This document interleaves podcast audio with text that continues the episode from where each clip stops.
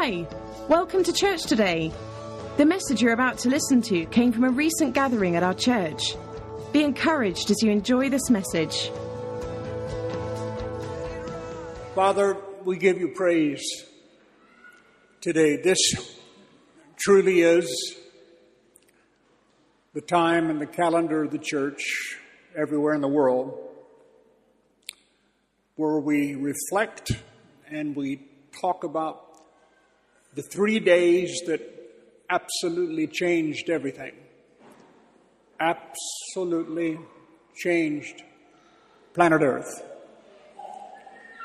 Father, I pray for every pastor in this city of London today. Right now, I pray, Father, we pray that your life would flood through every word that they speak. We pray, Father, around this great city, and for that matter, around this great nation, that today hundreds and hundreds and hundreds and hundreds, if not thousands of people give their life to Jesus Christ, that they truly move into the kingdom of God and receive the fullness of what the grace of Jesus has brought to this planet. In Jesus' name, Father, we give you praise. We give you so much thanks. And I pray that you'd help me, Father, this morning as I go through some of these things here. I just pray, Father, that you would accomplish your will. And I really do pray, Spirit of the living God, you're the only one who can actually touch a heart, actually change a life. And many of us here, Father, have indeed truly had our entire lives absolutely, eternally changed just by beginning with that first step of faith, in daring to believe, in choosing to believe on Jesus Christ of Nazareth. So I give you thanks today, Father, and Spirit again of the living God. I thank you that you're the only true teacher of the church. And I pray that you would paint a picture afresh upon our hearts and minds of just what we have in our possession now through the death and resurrection in Jesus Christ. In Jesus' name I pray, amen. Amen. You know, Easter is a, it's difficult for me sometimes. Um, on Friday, we were up at the barn, and I watched, and they had all these old movies on television. I watched, I don't know if you remember, one of the early movies about Jesus was called The Greatest Story of All Time, a film, and they had that on. I watched that entire film where this guy named Max Van Sydow played Jesus. Then they had King of Kings on with uh, where Jeffrey Hunter played Jesus. And then they had Ben Hur, the original Ben Hur. And of course, it finishes at the end with the with the death and resurrection of Christ. And um, I'm one who simply, I love to see the gospel portrayed in drama. I do. I, I this is why I love so much our music. And uh, I love it when our people do skits and what have you. Because if anything has changed my life, it's, again, it's actually having the revelation of the, of, of the crucifixion of Christ.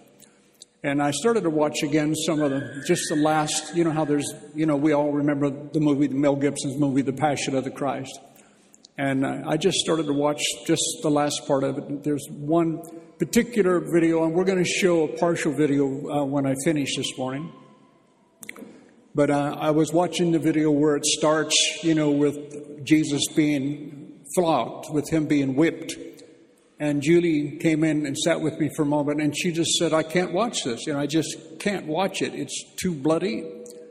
It's too horrible. And I said, I, I know, I understand. I said, I don't really want to show that. But I said, somehow, some way, you know, we as believers, You have to, you, you really need to continually remind yourself of the depth of the sacrifice and the suffering that this man went through, that it's not just a storybook. Does anybody hear me? This isn't just a storybook. I mean, you think about all, you know, the incredible theologians and the way they communicate, but like even as... Uh, uh, Chris was talking about the tomb being empty. And I, I love the fact, uh, one of the speakers I used to listen to, he talks about the fact, you know, think about the, the, the eleven disciples after Jesus is raised from the dead, how they begin to live their lives so strongly proclaiming this truth, proclaiming the fact that Jesus Christ is the Son of God, proclaiming the fact that he died for your sin. He died to take upon his own body the very nature of sin. He died and took all this upon his body so that we could be free from the law and walk upright before him. Uh, all of this truth, he did all that. And think about the fact that these eleven disciples, they all wound up, remember, being martyred, being horribly put to death themselves. And like this one guy, he said, ask yourself a question. If the body of Jesus was stolen, if they hadn't seen him raised from the dead, how could eleven men die? Why would eleven men give their lives up? In so many cases, they were horrifically martyred. Why would you die for a lie? Do you hear what I'm saying? Why would you... If you knew that something was untrue, if you knew that it was untrue, that it was all made up, why would eleven men who historians, Roman historians, Philo, Philo, however you want to pronounce it, P H I L O, who was a Jewish historian at the time of Jesus' life and death, he wrote, all of these people, people, secular people, wrote about his death and resurrection and wrote about these eleven men who went everywhere preaching this truth and how they died for it. I'm just trying to say, think about that. You wouldn't, I wouldn't die for something if on the inside I knew it was fake. You know what I mean? This really happened. The world is, you know, I'm not even going to tell you the name. It's Julie and I watched this uh, thing about designers in Los Angeles the other day. And it was so ungodly. It was so secular, it was it was so, I mean, especially, I don't know, being from Southern California, it just, the depth of the deception on the lives of people and what they accept as it's okay to live, and a lot of it was about, you know, the, the very, very deep end of the gay lifestyle. Uh, but just in other areas as well, just the absolute depravity of man. And, you know, you, you, I couldn't even watch. I just watched it. We wound up, I didn't know, I'll tell a lie. We watched the whole thing, but I just kept getting so sick to my stomach and grieved because of the absolute massive, I mean, massive deception that's out there. And why... God wants us to really go back over and over again. That's what the communion table is all about, to go back again and again and call him to remembrance. This is my body. This, my body was broken for you. You know, this is the blood of the new covenant shed for the remission of sins.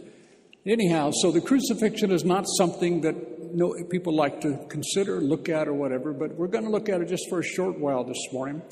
I have a, an article from a woman who's a, a, well, let me just read what it said. Well, actually, first, I want you to turn to one of the verses. Let me turn to Luke chapter twenty-two, if you would, uh, when Jesus goes into the garden. And at the end, we'll, we'll go to Isaiah as well to look at some classic scripture there. But in Luke chapter twenty-two, this is when he goes in the garden. And I just want to, as we begin to look at this story of Easter, the story of what the sufferings of Christ. I mean, hallelujah, this is when we're here to celebrate his resurrection. But like I said, I, I as a minister of the gospel of Jesus Christ, I cannot, with hand on heart, not talk about uh, the severity of his suffering. Because again, that's what your salvation is based upon, is actually understand. I guarantee you, you will be much...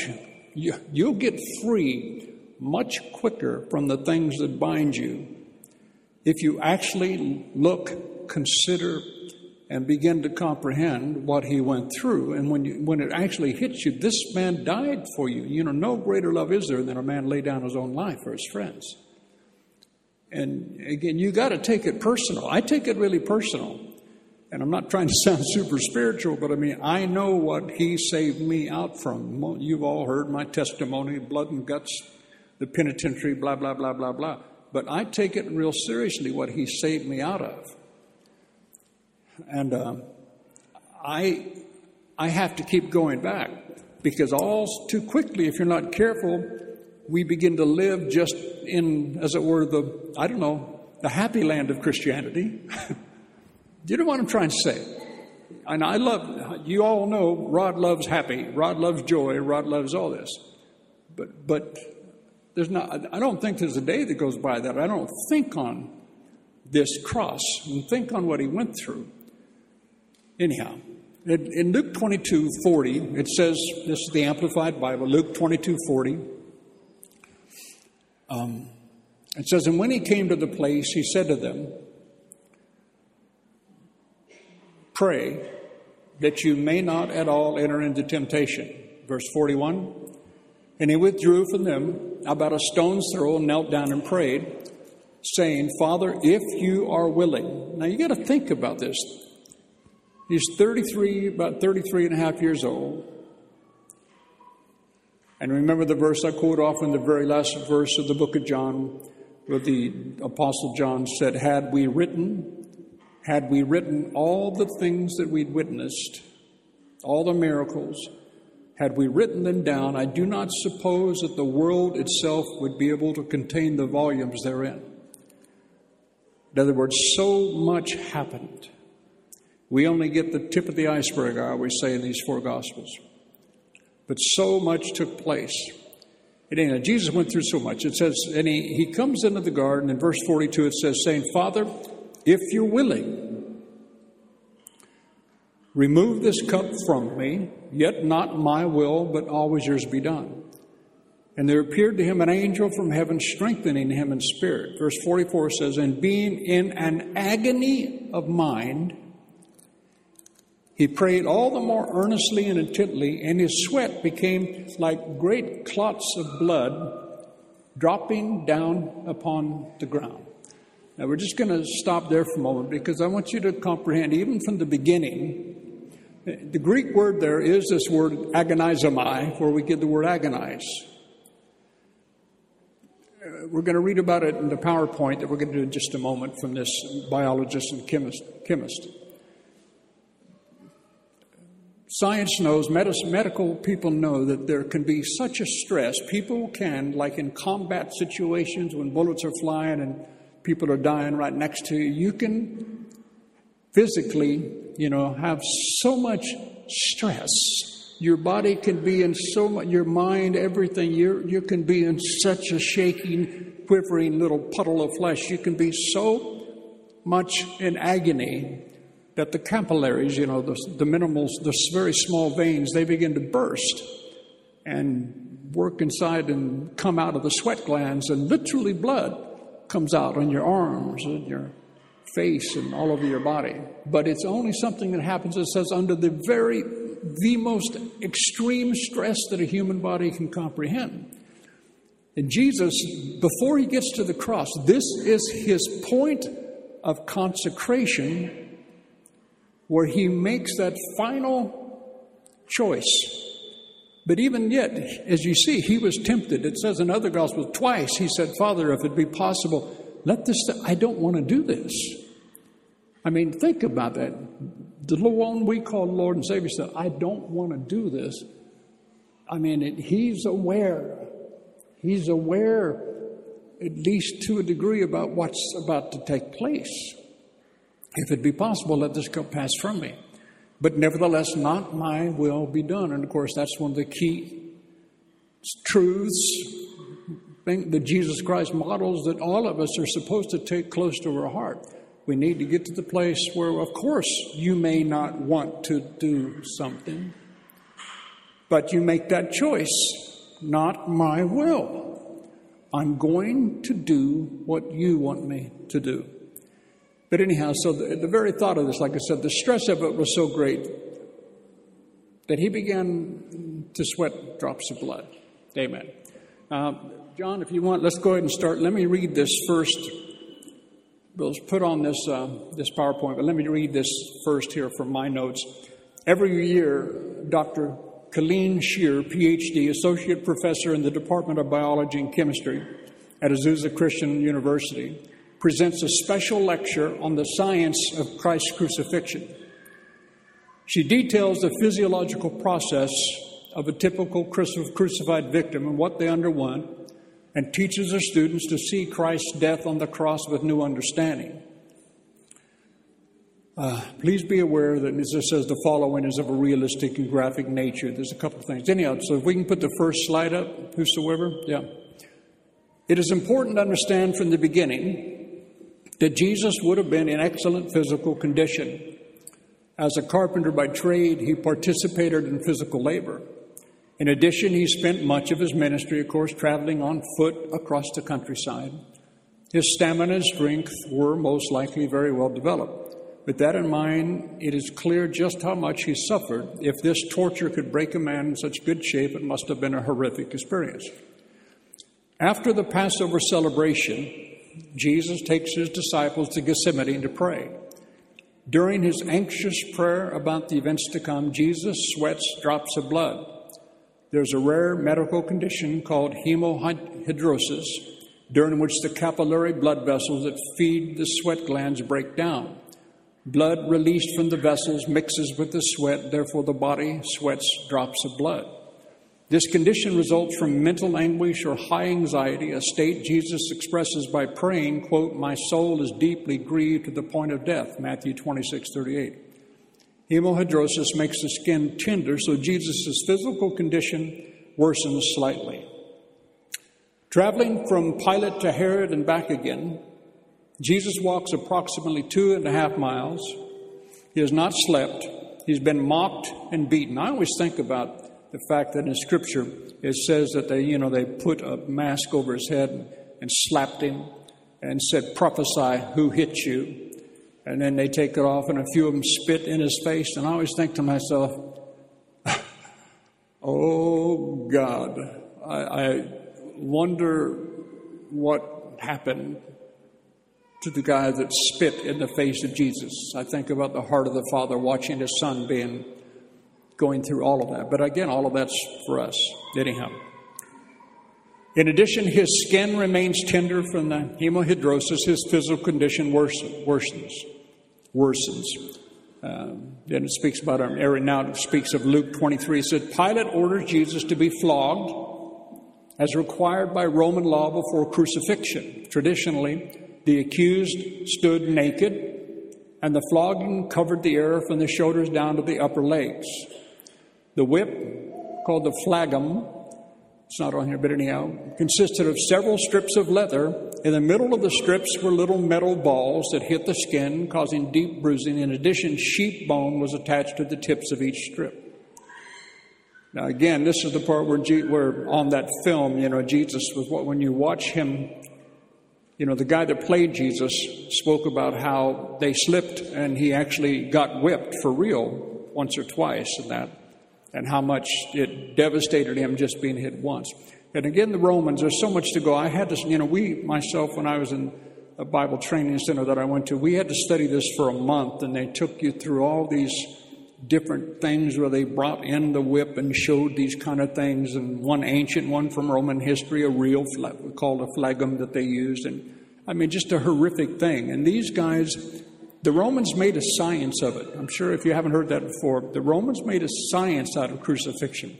It was something that they perfected to the point, again, that when they flogged somebody, they would flog them for thirty-nine stripes. They could kill a man. It says in Josephus, the book of Josephus, the Antiquity of the Jews, that the Roman soldiers that were trained to do this could kill a man with forty stripes, but they knew how to do what they did with thirty-nine stripes. And of course, we know that with his stripes, we are healed. thirty-nine stripes. And you know, I heard this, but then I had to ask some doctors. Long story short, do you know that there's only, in all of medicine, all diseases that are known to man fit in thirty-nine categories. And he took thirty-nine stripes. For you and for me. But they're just not little, little teen. they're, they're, they're, they're horrific. When the bone makes contact, there's another little one coming up here just a moment. Just one, there's a couple of sketches that are in there. When the bone makes contact with Jesus' skin, It digs into his muscles, tearing out chunks of flesh and exposing the bone beneath. The flogging leaves the skin on Jesus' back in long ribbons. You can go ahead and put the, can you put that first picture up wherever it is? Forgive me, this might be out of sync. But this again just shows, you probably can't see it from a distance. But again, they always bound them to this thing called a stipes, this big post. The thing on the left is the actual picture of this kind of a whip they use with pieces of bone and what have you. Like I said, and the Romans had this way, they could, I mean, they did it perfectly. They actually sliced you, they filleted the back, to the point that, again, great ribbons of flesh were laid open. And as it says, when you read, I could bring you far more gory truth from a lot of stuff that I've studied and have in my notes from when I was at school, but literally how they would lay open, lay it open to the bone across the entire back, to the point that, again, the muscles were torn, everything else. Now, this is way, this is before crucifixion, but this is what they did before every crucifixion. Anyhow, uh, when the bone makes contact with Jesus' skin, it digs into his muscles, tearing out chunks of flesh, exposing the bone beneath. The flogging leaves the skin on Jesus' back in long ribbons. By this point, he has lost a great volume of blood, which causes his blood pressure to fall and puts him into shock, puts the human body in shock. The human body attempts to remedy imbalances such as decreased blood volume. So Jesus' thirst in his body's natural response to his suffering. So that's what happened. Anyhow, that's why the thirst came, John nineteen twenty. If he would have drank water, his blood volume would have increased. Roman soldiers then placed a crown of thorns on his head. I don't know if you've ever seen the true thorns that were there that they do it. You know, they're about an inch and a half to two inches long. They place, and all of that's part of the teaching. He took the curse, it says, upon his head. And that crown of thorns represents the curse of the law that was upon his head, that he lifted up from the earth. And it speaks about when he was lifted up from the earth on that cross to be crucified. He lifted the curse off of the earth and threw it back to hell. Anyhow, Roman soldiers placed a crown of thorns on Jesus' head and a robe on his back, Matthew twenty-seven, twenty-eight and twenty-nine. The robe helps the blood clot, similar to putting a piece of tissue on a cut from shaving to prevent Jesus from sustaining more blood loss. As they hit Jesus in the head, Matthew twenty-seven thirty, the thorns from the crown push into the skin and he begins bleeding profusely. The thorns also cause damage to the nerve that supplies the face, causing it. They say the, the nerves, have you ever heard of neuralgia? The nerves in the face, this is where some of the most intense pain a human being can experience, is in the face right here. And all of that begins to pierce and, and, and uh, sever these nerves. Anyhow, the thorns also cause damage to the nerve that supplies the face, causing intense pain down his face and neck. As they mock him, the soldiers also belittle Jesus by spitting on him, Matthew twenty-seven thirty. And they rip the robe off Jesus' back and the bleeding starts afresh. Jesus' physical condition becomes critical due to severe blood loss without replacement. Jesus is undoubtedly in shock. As such, he is unable to carry the cross, and Simon the Cyrene executes the task, Matthew twenty-seven thirty-two. Then we see in Luke twenty-three, from twenty-seven to forty-nine, this is where it begins to say crucifixion. Crucifixion was invented by the Persians between three hundred and four hundred B C. It is quite possibly the most painful death ever invented by humankind. The English, the English language derives the word excruciating from crucifixion, acknowledging it as a form of slow, painful sufferings. Its punishment was reserved for slaves, for foreigners, for revolutionaries, and the vilest of criminals. Victims were nailed to a cross. However, Jesus' cross was probably not the Latin cross, but rather what's called a tau, a cross T. The vertical piece, which is called, you know, the pole on the ground, the stipes or the stipes, remains in the ground permanently, and the accused carries only the horizontal piece, which was called the patibulum, up the ground. The vertical, okay, the accused carries only the horizontal piece, the patibulum, up the hill. Atop the patibulum lies a sign, which is called the titulus, which indicates that a formal trial occurred for a violation of the law. In Jesus' case, this reads, "This is the King of the Jews." And of course, this was in three languages.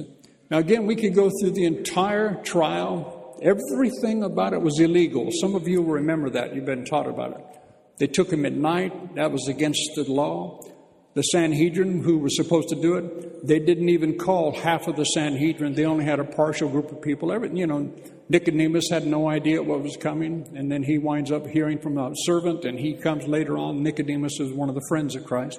But everything about this was unlawful, totally, one hundred percent unlawful. This is why Caiaphas, the high priest, I, I do like the film where, you know, when Jesus is crucified and the earthquake comes. And remember how Scripture says the in the high place, in the where I mean in the holy place, where the temp, where the veil was that separated the temple from the Holy of Holies. Think about it. The you know remember it was six inches thick of woven silk and woven all manner. Of, uh, I can't remember the rest of the, the the material, but six inches thick and something like sixteen foot across. And it rips in half from the top to the bottom. Hallelujah. Signifying that the way into the true Holy of Holies is now accessible to all mankind. Praise God. Somebody has to say praise God there. But the fact that the very altar and everything that was there split in half. And Caiaphas and all the other priests were around. They were there when that happened. And they saw everything that they venerated with the law and have it literally broken in pieces in front of them while this man was dying. I mean, and again, crucifixion, the Romans, when they crucified somebody, it was meant to be a public event. On film, you see like twenty-five, thirty-five people. In most cases, there were thousands of people round about a crucifixion because the Roman soldiers, they would actually, they would be told, particularly by Pilate, because Pilate was out of favor with Caesar, then in favor with Caesar. It's a whole long story. But he had to make sure that what he, you know, what was done was seen by many. So there were probably thousands of people there because, again, many, remember, there had been thousands of people come there for the Passover. And, of course, Jesus Christ became our Passover lamb being sacrificed for us. Anyhow. Hallelujah. The accused needed to be nailed to the patibulum while lying down. So Jesus is thrown to the ground, reopening his wounds, grinding in dirt and causing bleeding. They nail his hands, it says, to the patibulum. But the Greek meaning of hands includes the wrist. It is more likely that the nails went through Jesus' wrists. If the nails were driven into the hand, the weight of the arms would cause the nail to rip through the soft flesh. Again, I'm only giving you some of this stuff that I've had to study and some of the stuff that's in my notes. Almost all the bodies that they've ever brought, you know, that they've ever looked at that were crucified, the nails were through here to the wrist. But anyhow, the next part says, therefore, the upper body would not be held to the cross. If placed in the wrist, the bones in the lower portion of the hand, the bones in the lower portion of the hand support the weight of the arms, and the body remains nailed to the cross. The huge nail, which were seven to nine inches long, damages or severs the major nerve to the hand, the median nerve upon impact. This causes continuous agonizing pain of both Jesus' arms. Now, I don't know if it's still on this part or not, but what happens in every case, both shoulders are dislocated by the way they crucify them. I mean, again, I'm not going to say forgive me. I just, you need to study this and see that Jesus isn't some little felt figure that's slapped on a Sunday school board that falls off every once in a while you put it up. He was a man's man. And he, you know, he did this for me. And if you've actually seen, some, if you've ever had your life, as it were, saved by somebody else's intervention, you'll remember it. I mean, hallelujah. The huge nail, seven to nine inches long, damages or severs the major nerve of the hand, the median upon impact. This causes continuous agonizing pain. If you could put up the next little slide that shows just a little picture, I think, again on it. That's, again, just a picture of the patibulum, and that's what they mean by the towel. That's the kind of the cross. And if you see that little section on the on the thing, that little bit sticking out on the center of the cross itself, the center of the stake, that was called the sedalia. It was like a little saddle. And the thing about it, if you could see the dimensions there, the cross of crucifixion was never, it was always six feet tall. And they bent the legs about ninety degrees, we'll read in a minute, and bent the legs and pushed them to the side. And often they'd put that little thing called the sedalia or saddle. They'd make sure that the, it was just underneath the knees. Now, what you have to understand about that, the legs are pulled up. But there's also the psychological horror of the fact that, to try, you know, the human body is tr- to try to relax some of the pain. There's the desire to put your feet on the ground and push up a little bit because your lungs are collapsing, you know, just to get the weight off of your arm, your shoulders that have been dislocated, what have you. But that sedalia disallows you. You can't do it, but you keep, you're aware that I, the ground's right there. If I could just touch the ground, I could maybe alleviate some of this pain. I mean, that's part of the psychological part of this issue. Anyhow, hallelujah. Keep going. Once the victim is secured,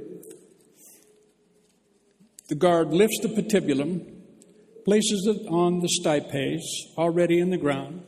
As it is lifted, Jesus' weight pulls down on the nailed wrist and his shoulders and elbows dislocate.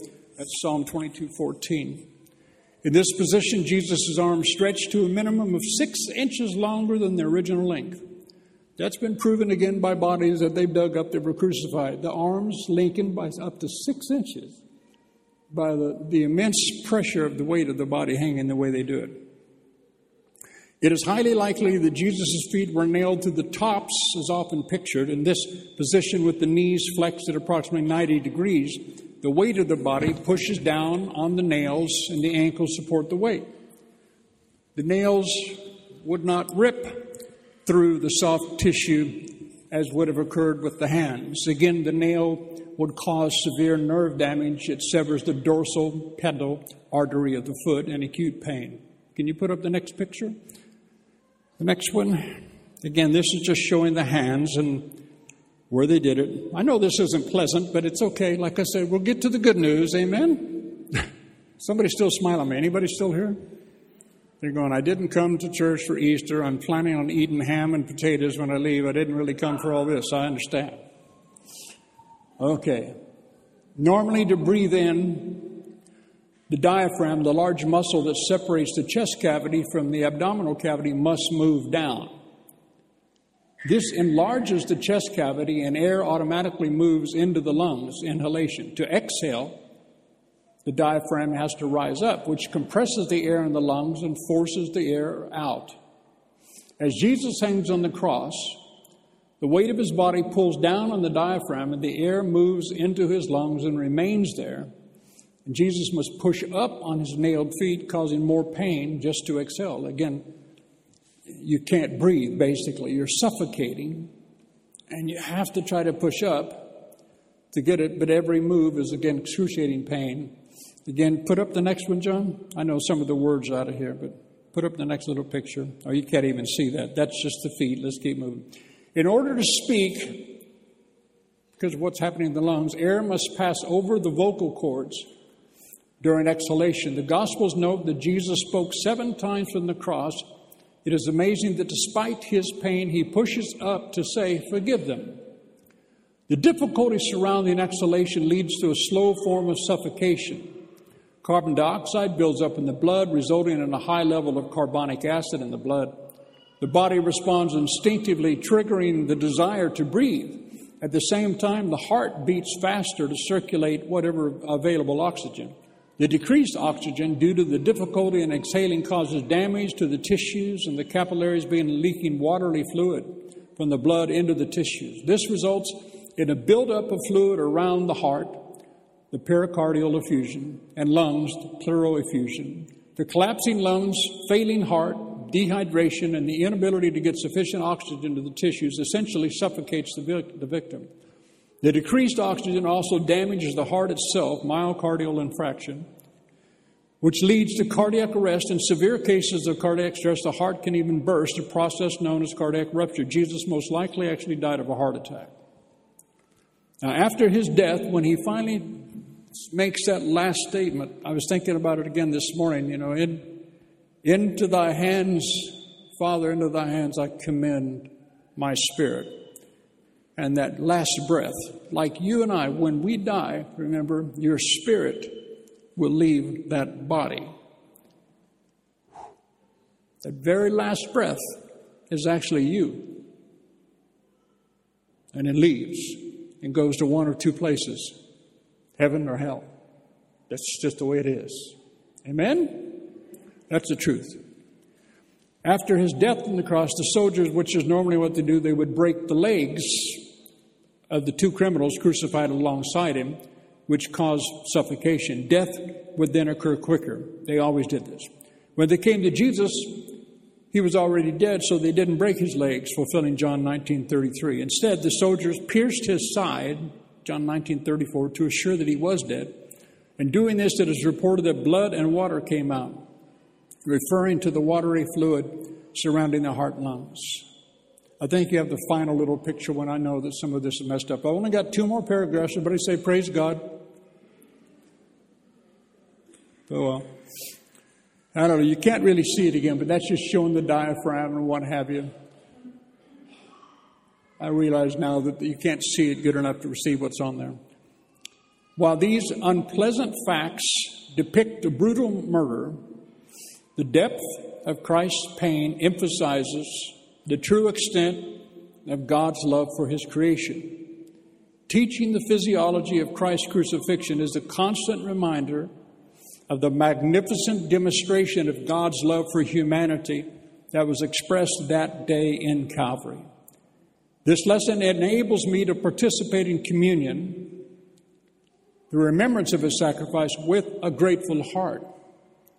I am struck every time with the stunning realization that as a flesh and blood human, Jesus felt every ounce of this execution. What greater love than this can a man have for his friends? And it finishes by saying Easter is a very special time of the year. The creator of the universe, Jesus Christ, came to the earth, died in our place for our sins, and rose from the dead. This is the main reason why Christianity is unique. No other religious, no other religion claims that someone died for them and then rose from the dead as Jesus said he would do. Hallelujah. Hallelujah. Everybody say, thank God that's over. Turn to Isaiah fifty-two real quickly. And I'll finish here in about five, ten minutes. We'll show this little six-minute video. And again, I know there's all manner of things on an Easter Sunday, hallelujah, that we can speak on, that I probably enjoy speaking on more. Like I like to think about, I love being able to teach from Ephesians, and where it speaks about, you know, well, what happened when Jesus died? It was three days later. What happened in those three days? And, of course, we read in Scripture that Jesus made his grave with the wicked, that he went down to what then was, you know, paradise. Hell had three compartments. Remember, that was called paradise, excuse me, Abraham's bosom or paradise, and a place called Sheol, which is the place of the wicked. And then another place called Tartarus that you don't need to worry about right now. Tartarus was for fallen angels. But the point is, Jesus is down there. He made his grave with the wicked. The statement on the cross, my God, my God, why hast thou forsaken me, is incredibly profound, because that's the only place in Scripture where Jesus said, didn't say Father, he said my God. And throughout all Christianity, it is said wherever you're taught that the phrase my God, my God is what they call the cry of a lost man. And so when Jesus, for that moment, he felt God had forsaken him. And that's when they say his spirit man, as it were, his spirit died. Now that opens up a lot of controversy for a lot of people. But it's a very, they say, Bible scholars talk about the verse in Isaiah fifty-three that it's incredibly powerfully important when it says that it, Jesus Christ made his deaths, plural, with the wicked in his grave. He not only died physically, but remember, death in the Bible, particularly normally, well, there's three different meanings. There's physical death, there's spiritual death, and there's the eternal death. When you're cast into the fire, when those who've never known confessed Christ are cast into the lake of hellfire and damnation. Ugh. But spiritual death means separation from the presence of God. And for the very first time in Jesus' life, he sensed separation from that which had always held him close. And he dies. And it says he made his grave with the wicked. And this is what's exciting when you consider Easter and what God really did through Christ. The fact that the very, remember how the Bible says Jesus Christ is the first begotten from the dead? The very first man ever born twice, born again, is Jesus. And he was born again in the very pit of hell. Hallelujah. Remember Ephesians, Philippians, and back in the Psalms, it says that Satan, remember, thought he had triumphed.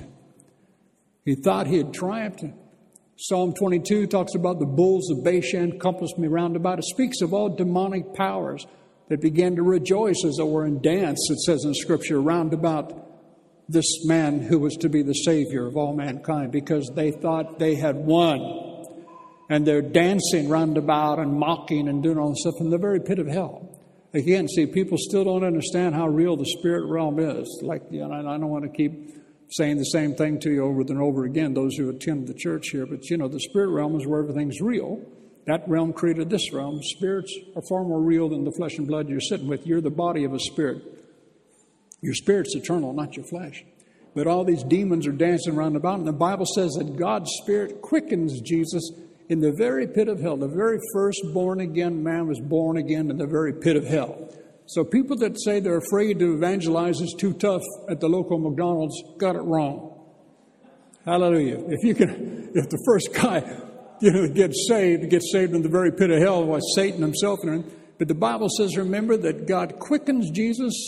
He makes him alive. And it says he takes captivity captive. And what that means is, remember, it says, Scripture says he crosses over. There was a great gulf, remember, between Abraham's bosom or paradise and hell itself, where all the were were you know all the wicked were. And he crossed, he left hell itself and moved over into Abraham's bosom. And every single saint that had ever lived before that believed in God, David, Joshua, Moses, all of them, he led captivity captive. Hallelujah. And he raised them, he raised from the dead, he took all of them with him. Hallelujah, for the very first moment. And he arises from the dead. So in those three days, that's where some of the greatest warfare took place, because he's down there for you and for me, taking upon himself the very penalty of sinful man. God. I don't know. See, I've got a vivid imagination. I don't think you can really, it's tough to be a real Christian if you don't have a vivid imagination. You have to think on these things until it's not a story.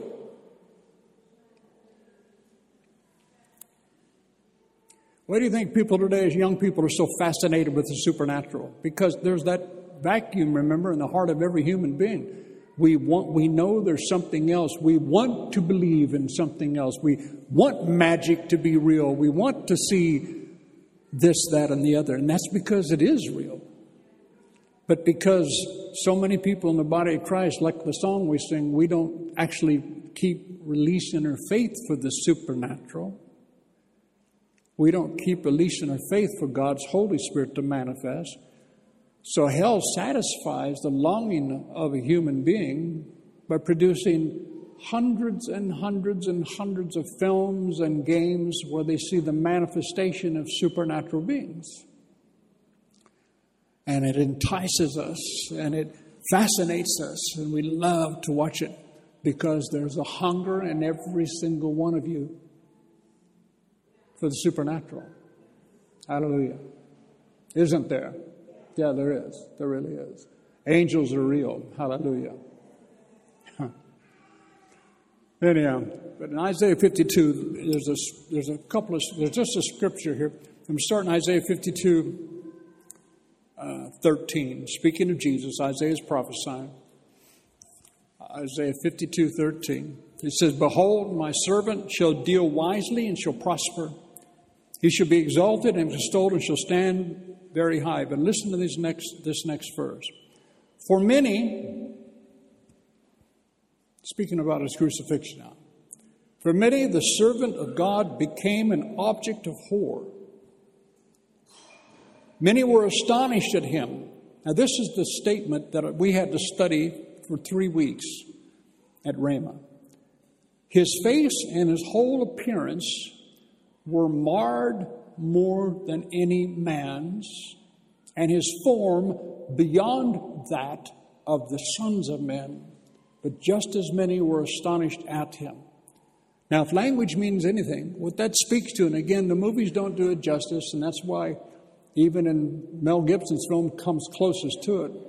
It says that Jesus' body became so, well, it was so horrifically beaten, so horrifically whipped, and then the excruciating pain of the crucifixion, everything was bloodied about him.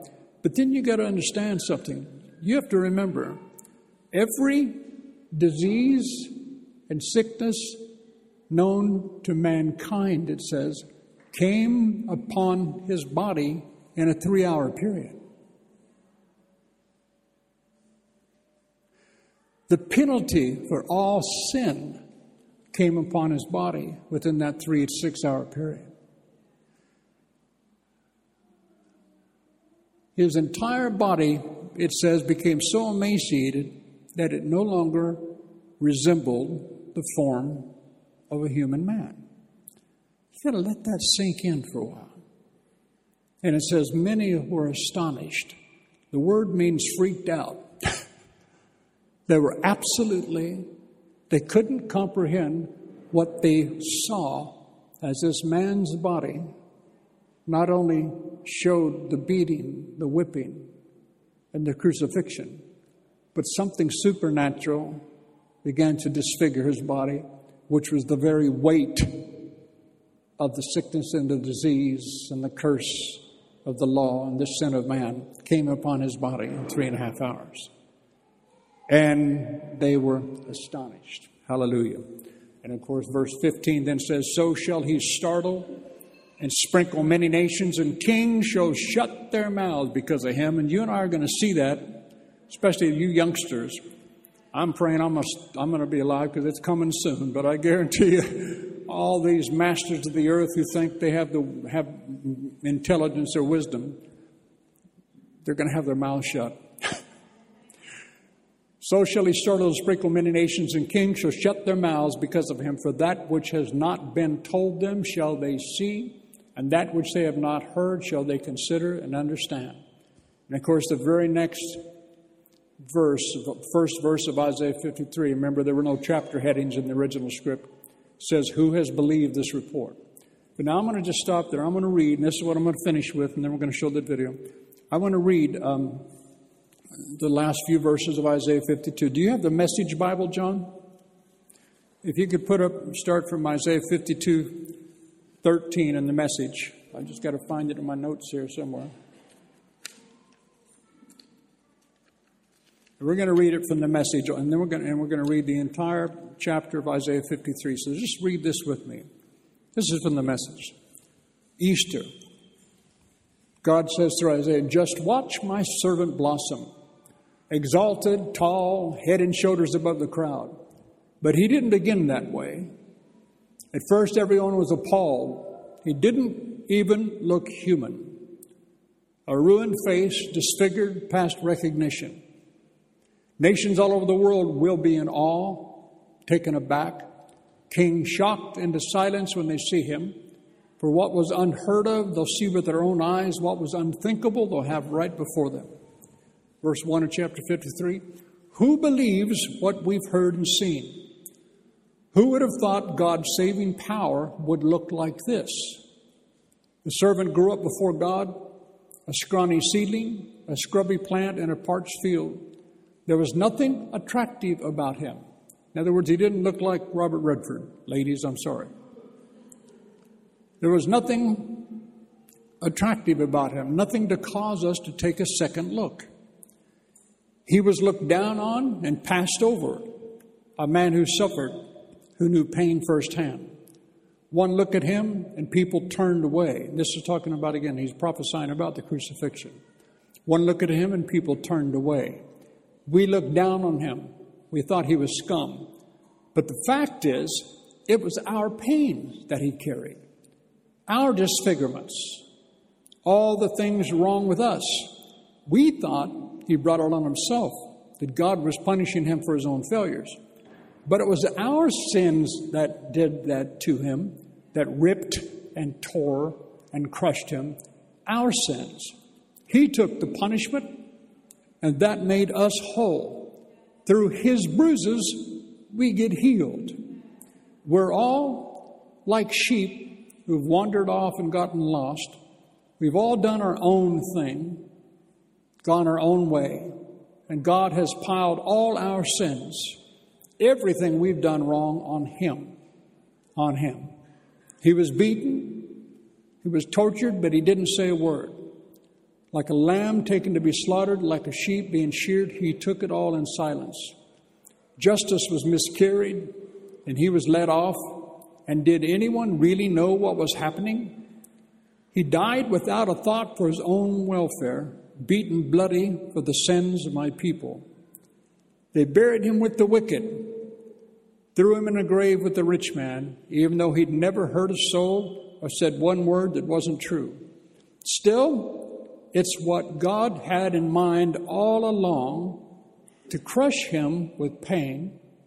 The plan was that he give himself as an offering for sins, so that he'd see life come from it. Life, life, and more life.